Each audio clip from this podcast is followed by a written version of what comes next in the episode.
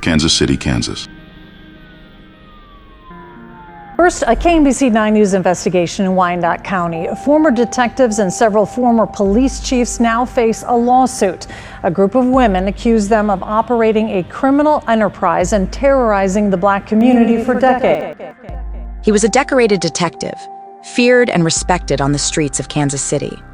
But behind his tough reputation, Detective Roger Golubski had a dark secret. He was in bed with the local drug lord running a sex trafficking ring that preyed on innocent young girls. For years, Golubski used his power and position to protect the operation from law enforcement, profiting from the exploitation of vulnerable girls. But eventually, justice caught up with him when he was indicted on multiple charges. Even his lawyer's desperate attempts to prove his innocence couldn't save him from the mounting evidence against him. As details emerged during the trial, it became clear that Golubski didn't just turn a blind eye to the horrors happening under his watch, he actively participated. Using his position as a police officer, he handpicked girls for sexual services in exchange for protecting the trafficking ring. But it wasn't just about greed and power for Golubski. He was also a violent predator who took advantage of his position of authority to sexually assault women and even teenage girls while on duty. And as if that wasn't enough, Another indictment was filed against him for conspiracy against rights and involuntary servitude in connection with the sex trafficking ring.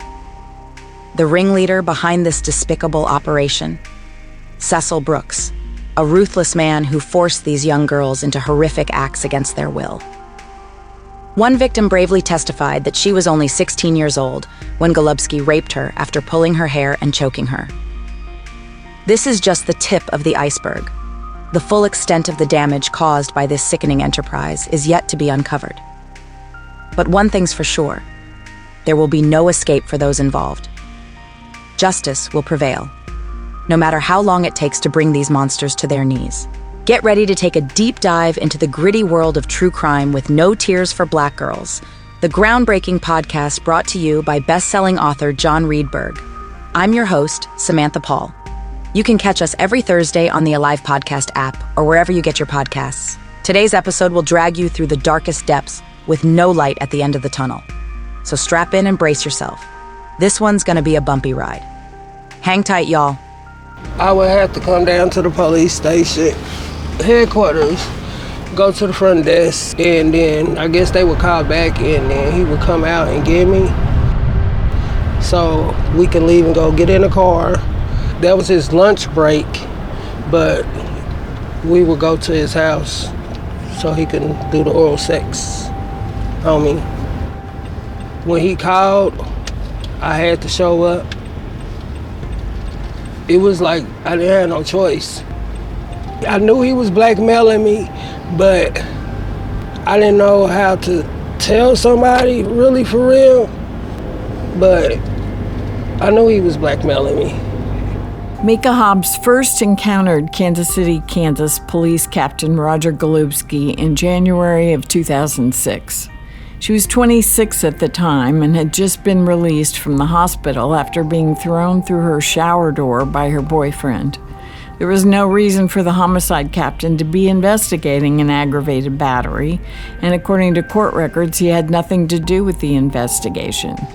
But because he knew there were drugs in the house, Mika felt blackmailed into having sex with him. For years, she says, he took her on creepy rides to his home in Edwardsville and through other parts of Wyandotte County that she agreed to visit again on camera. This is just the area. You see my route? There's nobody on this route. This is the route we used to take. Nobody around. This was a whole street that we went down. My mama uh, told me never to go on this street being growing up. Barriers now block this stretch of Brown Avenue east of 21st Street. The sloping road that Golubski would creep along with her is overgrown and impassable. He never drove fast. He just he's he's he just like cruised through here. He would just act like he was just driving, looking around as we rode through here he have a stack of pictures just in his on his glove. I mean on his dash. Some of them were Polaroid, some of them were obituaries, Some of them were just pictures of women in jail, just mugshot. He was just asking me, did I know them? These women are way older than me, like old enough to be my mama. Majority of the women that he showed me had red lipstick on, and we all kept our hair similar. All I hair was similar. The women's that he showed me, he said that those are cases that he had. Some of these women that he was showing me that he said he had cases, I thought they were just victims like me. Along my ride, he would make me feel on him and put my hand between his legs and he would ask me, he would ask me about just certain women. And then he asked me what I know about them apartments, Delavan apartments. I don't know nothing about them. My uncle just stayed there. The Delavan apartments were the alleged site of a sex trafficking ring operated by Cecil Brooks, Golubski, and two other men. They're only a short distance from another stop the detective always made in the area the overlook at the historic Quindaro ruins.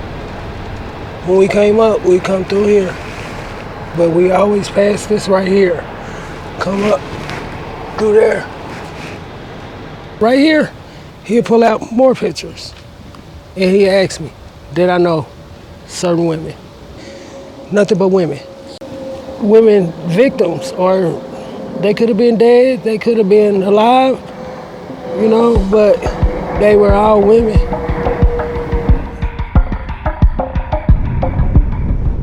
Golubski's route with Mika Hobbs also took them north on 18th Street.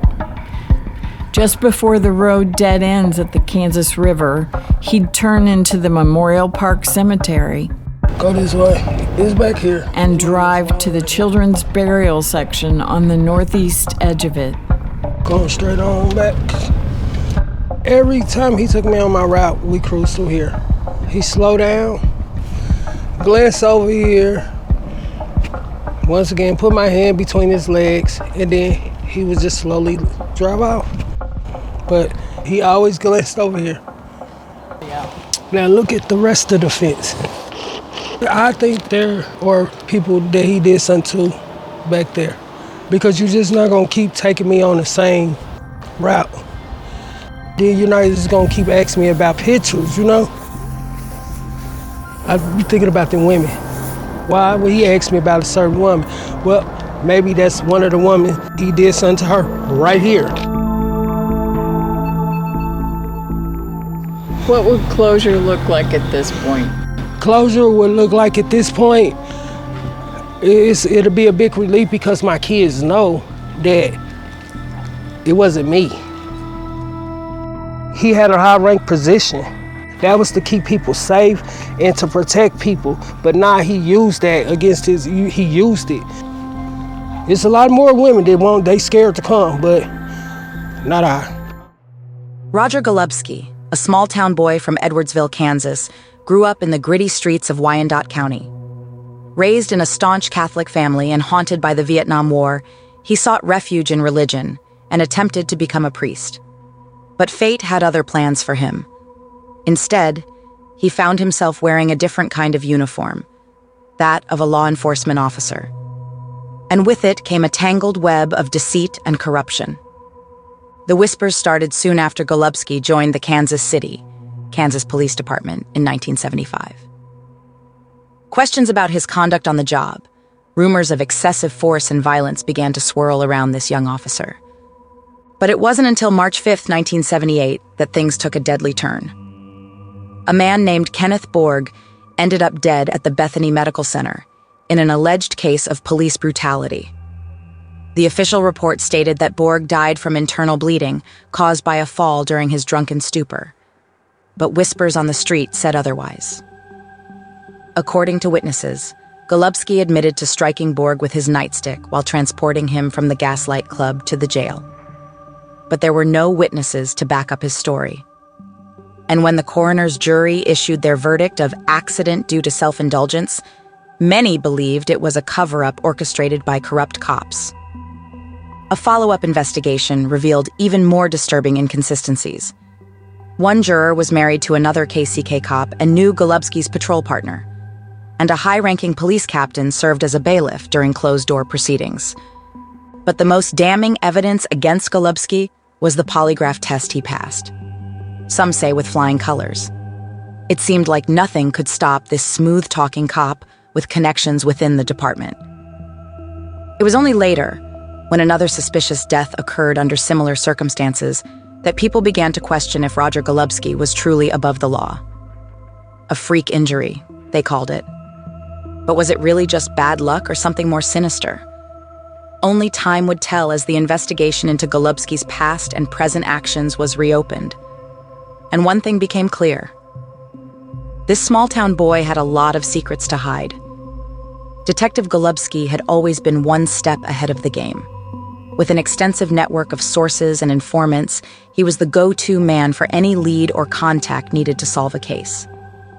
But as Borg's death rocked the department, suspicions swirled. Was there a cover up? The FBI investigated, but no charges were brought against Golubski. And as he continued to climb the ranks, rumors circulated that he kept his sources secret from his fellow officers. He was called a lone wolf by some, while others just called him a damn good detective. But with great power came great scrutiny, and it wasn't long before Golubski found himself in the hot seat once again. Only time would tell if this detective could keep his secrets hidden and stay one step ahead of the law. The attorneys for the McIntyres knew Golubski's game all too well. He was like a predator, preying on vulnerable black women who were desperate for his help. But instead of serving and protecting, he used his badge to terrorize and extort sexual favors from them. He would manipulate them into providing false evidence, closing cases, and cementing his reputation as a top detective. But when questioned about his actions, Golubski clammed up, refusing to answer, citing his Fifth Amendment rights. And it wasn't just one incident. There were multiple occasions where he was caught in the act with a woman while on duty. And even his former police chief couldn't recall the specific incident, conveniently forgetting the actions of his star detective. Now facing potential criminal prosecution, Golubski had nowhere to hide. The accusations against him were grave and he couldn't deny hearing them before. This wasn't just corruption, this was rape and coercion at the hands of a supposed protector of the law. The retired 68 year old sat in silence, knowing that his past was finally catching up to him. Roger Golubski was a top cop in Kansas City, Kansas for over three decades rising through the ranks from patrol officer to detective, and finally captain. But when Lamont McIntyre was released from his wrongful imprisonment for two murders, questions were raised about Golubski's methods. Rumors of exploiting vulnerable black women for sexual favors, coercing them into providing false testimony, and even raping one woman who he promised to help free her children from legal trouble began to surface. And now, sitting in a plush law office facing attorneys with a track record of taking down crooked cops, Golubski invokes his Fifth Amendment rights as he is questioned about his questionable tactics. Freudenberger, a powerhouse attorney known for representing victims of police misconduct and those wrongfully convicted like O.J. Simpson, presses Golubski with tough questions while McIntyre and his mother watch from Zoom. But, as expected, Golubski refuses to answer under the guidance of his attorney. This isn't the first time Pilate, Runnels, and their team have taken on Golubski. They were the ones who successfully proved McIntyre's innocence after Golubski manipulated witnesses to falsely identify him as the killer in a 1994 case. Roach, Golubski's attorney, remains tight lipped about his client's responses during the deposition, but has denied all accusations against him in the McIntyre's lawsuit. But with such strong evidence and skilled lawyers on the other side, Will Golubski be able to continue evading justice? Only time will tell in this ongoing battle between truth and corruption in the KCK Police Department. Freudenberger's interrogation tactics painted a picture of corrupt superiors within the Kansas City Police Department who were well aware of Golubski's illicit activities with prostitutes, mostly drug addicts, and vulnerable women coerced into submission by law enforcement. But instead of taking action, they turned a blind eye, or perhaps even encouraged it. The current spokesperson for KCKPD, Nancy Chartrand, claims that all those involved in the case have since retired or moved on, leaving no one to comment on the sordid details. The lawsuit names not only Golubski, but also various colleagues from the department and the unified government of Wyandotte County, Kansas City. But this is not the only legal battle Golubski faces. He may also face criminal charges, making his testimony critical in the ongoing investigation. The Kansas Bureau of Investigation has delved into allegations of sexual assault against Golubski, as well as any potential connection to the wrongful conviction of Lamont McIntyre. While their investigation did not uncover any violations of state laws within the statute of limitations, they have referred possible federal crimes to the proper authorities. Bridget Patton from the FBI's Kansas City field office could neither confirm nor deny an active investigation, standard protocol in such cases. However, testimonies from McIntyre's exoneration hearing and other cases reveal a disturbing pattern. Golubski allegedly preying on vulnerable women, particularly black women, and using intimidation to silence them. The details of the McIntyre lawsuit are shocking and disturbing. Testimony from a woman who wishes to stay anonymous reveals decades old crimes committed by Officer Golubski. This Kansas City native recalls being raped and forced into oral sex by Golubski during a search warrant at her home. The officer used his position to manipulate and intimidate this victim, promising to help her children if she complied with his advances. But it didn't stop there. The assaults continued at her residence and even in Golubski's own police car as he faced criminal charges for her children. This brave woman wanted to report the abuse but feared retaliation from the corrupt culture within the KCK Police Department. And she was not alone. Former FBI Special Agent Alan Jenerick, who investigated corruption within the department in the late 1980s and early 1990s, revealed that 13 or 14 officers were under investigation at one time, only scratching the surface of the true extent of misconduct. In fact, McIntyre's legal team has subpoenaed records from the U.S. Attorney's Office, seeking information on Operation Street Smart, the code name for an investigation into corruption, civil rights violations, drug activity, theft, sexual extortion, and any other illegal activities within the KCKPD. It seems like this operation may have just been the tip of the iceberg. The sly legal team representing McIntyre had more than just a few tricks up their sleeves. They cunningly subpoenaed the Wyandotte County District Attorney's Office for records related to the 2000 murder of Stacy Quinn, a crucial witness in the April 15, 1994 double slaying that landed McIntyre behind bars at just 17 years old. Stacy Quinn had witnessed the brutal murder of Donald Ewing and her own cousin, Daniel Quinn. She stood across the street from the powder blue Cadillac where four shotgun blasts rang out in broad daylight, and she saw everything. But strangely enough, there was no record of Detective Golubski, who was not even assigned to homicide cases at the time, ever interviewing Stacy. And she never took the stand during McIntyre's trial. In a bold move, McIntyre's team presented a sworn statement from Quinn herself, stating that he was not the shooter on that fateful day.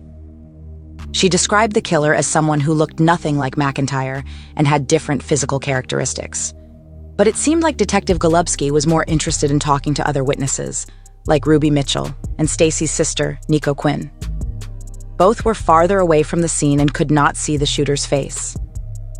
But here's where things get interesting. Mitchell initially identified McIntyre as the shooter during an interview with police after the shooting and later at trial. However, in a sworn affidavit in 2011, she admitted that she may have mistakenly identified him due to fear and pressure from Detective Golubski. See, he had a history of making inappropriate comments about women's bodies and even asked Mitchell if she dated white men while driving her to the police station. Nico Quinn had come forth with a damning statement against Detective Golubski, she claimed he coerced her into falsely identifying McIntyre from a lineup, even going so far as to promise her a new place to live in exchange for her compliance. It was clear that Golubski would do whatever it takes to get a conviction, even if it meant manipulating witnesses and fabricating evidence. But now, with the truth coming to light, it was undeniable that McIntyre was innocent and had been wrongfully convicted. The real question was who was the true perpetrator? And why did Golubski go to such lengths to frame an innocent teenager? As time ticked by, so did McIntyre's chances of proving his innocence in this twisted case of injustice. But he wouldn't rest until justice was served and the truth was unearthed, no matter how many obstacles stood in his way. The clock was ticking, and the evidence was unraveling against him. In this dark game of deception and betrayal, only time would tell who would come out on top. But when Nico Quinn crossed paths with McIntyre in the courthouse, she knew he wasn't the shooter. And when she tried to come forward with this information, prosecutor Terra Morehead threatened to take away her children if she didn't testify otherwise. But there was another crucial witness that Detective Golubski conveniently never interviewed Stacy Quinn. As it turns out, numerous witnesses revealed that Golubski had been paying Stacy for sex for years starting when she was just 16 or 17 years old. And when Golubski took the stand and invoked his right to remain silent, it only added fuel to the fire of suspicion surrounding his involvement in this corrupt case. Quinn's body was found riddled with bullets on a frigid January morning in 2000, discarded like garbage at Quindaro Park. The news would have you believe she was just another nameless victim in this crooked city. But I know the truth. It goes much deeper than that. Marcus Washington Jr., convicted for first degree murder, did the deed under the guidance of Detective Golubski and former police chief Terry Zeigler. A deadly duo, some might say. Quinn's brutal death may not be directly tied to the notorious McIntyre case, but his lawyers are digging for any connections to those Wyandotte County prosecutors. Golubski is a man shrouded in shadows, protected by those in power. But my team managed to unearth some juicy details about his three failed marriages and a hushed up, annulled marriage.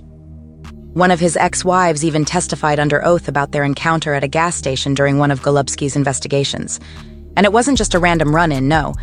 He had been pursuing her long before she knew anything about the case. Control and power seemed to be Golubski's driving forces, as revealed by his ex wife's stories of manipulation and shady financial dealings and even his own family looked down on her because of the color of her skin. I knew Roger had a thing for black women, she said in her affidavit. When I asked him why, he replied, Because they're uneducated. I couldn't believe it. To deal with my hurt feelings, I ended up maxing out credit cards. She thought she had left him behind, but Golubski was not one to let go easily. Even after their divorce, he stalked her for a decade always lurking in the shadows and never letting her feel safe. But it wasn't just his obsessive behavior that made him notorious in Kansas City. Ruby Ellington's sworn affidavit revealed a darker side to this former police detective. Golubski had an insatiable appetite for black prostitutes, specifically those who were drug addicted and powerless. And according to Ellington, this was no secret within the police department. Former Mayor Mark Holland even spoke up about Golubski's reputation, citing credible allegations of him extorting sex from black women in the community. And while Golubski may have been able to cover up his actions before, things were about to unravel. Lamont McIntyre was just 17 years old when he was sent to prison for 25 years for a crime he didn't commit. And it was all thanks to Golubski's dubious testimony and the cover up by the Wyandotte County justice system but as complaints against Golubski continued to surface during his time with the KCKPD, it became clear that this former detective was not above using his power and influence for his own twisted desires. The list of complaints against Officer Golubski was long and disturbing. Some were dismissed as unfounded by the police department, while others resulted in no disciplinary action. One particularly unsettling incident from 2009 involved Golubski and his fellow officers searching a woman's apartment during a murder investigation. As they threatened her and searched for her boyfriend, Golubski made a chilling statement about hauling her black ass in for aiding and abetting. And if that wasn't enough, he then proceeded to judge her based on the photos on her wall, warning her to change the type of men she dates because they're all criminals. But this was just one complaint, dating back to 2005 when it was alleged that Golubski had put a woman's safety at risk by revealing her status as an FBI informant. The case was closed due to lack of cooperation from the accuser. And yet, despite these troubling reports, Golubski retired in 2010 with a full pension and went on to work as a detective for the Edwardsville Police Department.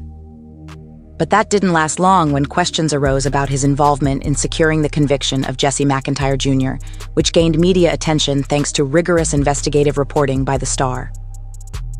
Eventually, Golubski left the Edwardsville department in October 2016. His next job? Security at Providence Medical Center in Kansas City, Kansas. However, this too did not last long as he was terminated from his position without explanation. When asked about it in a deposition, Golubski pleaded the Fifth Amendment, invoking his right to remain silent. No surprise there. In November of 2023, five brave women stepped forward to take on a corrupt system.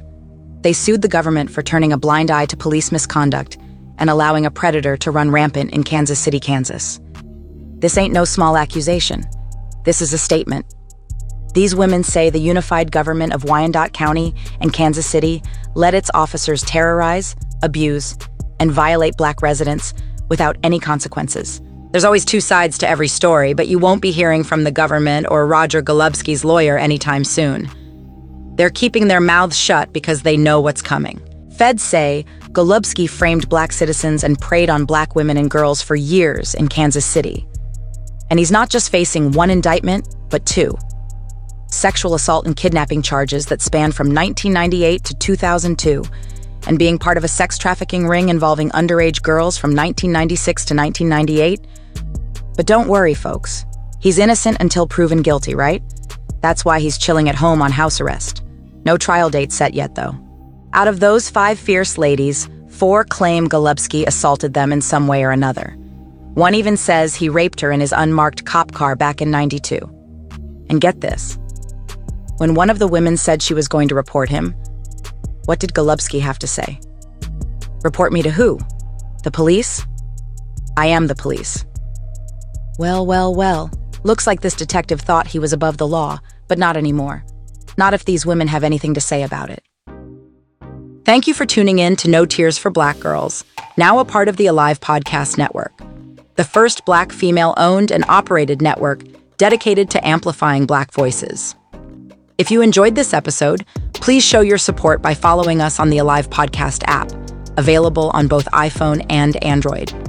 You can also stay connected with us on social media and YouTube at No Tears for Black Girls, or on X at No Tears for BG. Remember to stay loved, stay blessed, and stay safe. Until next time.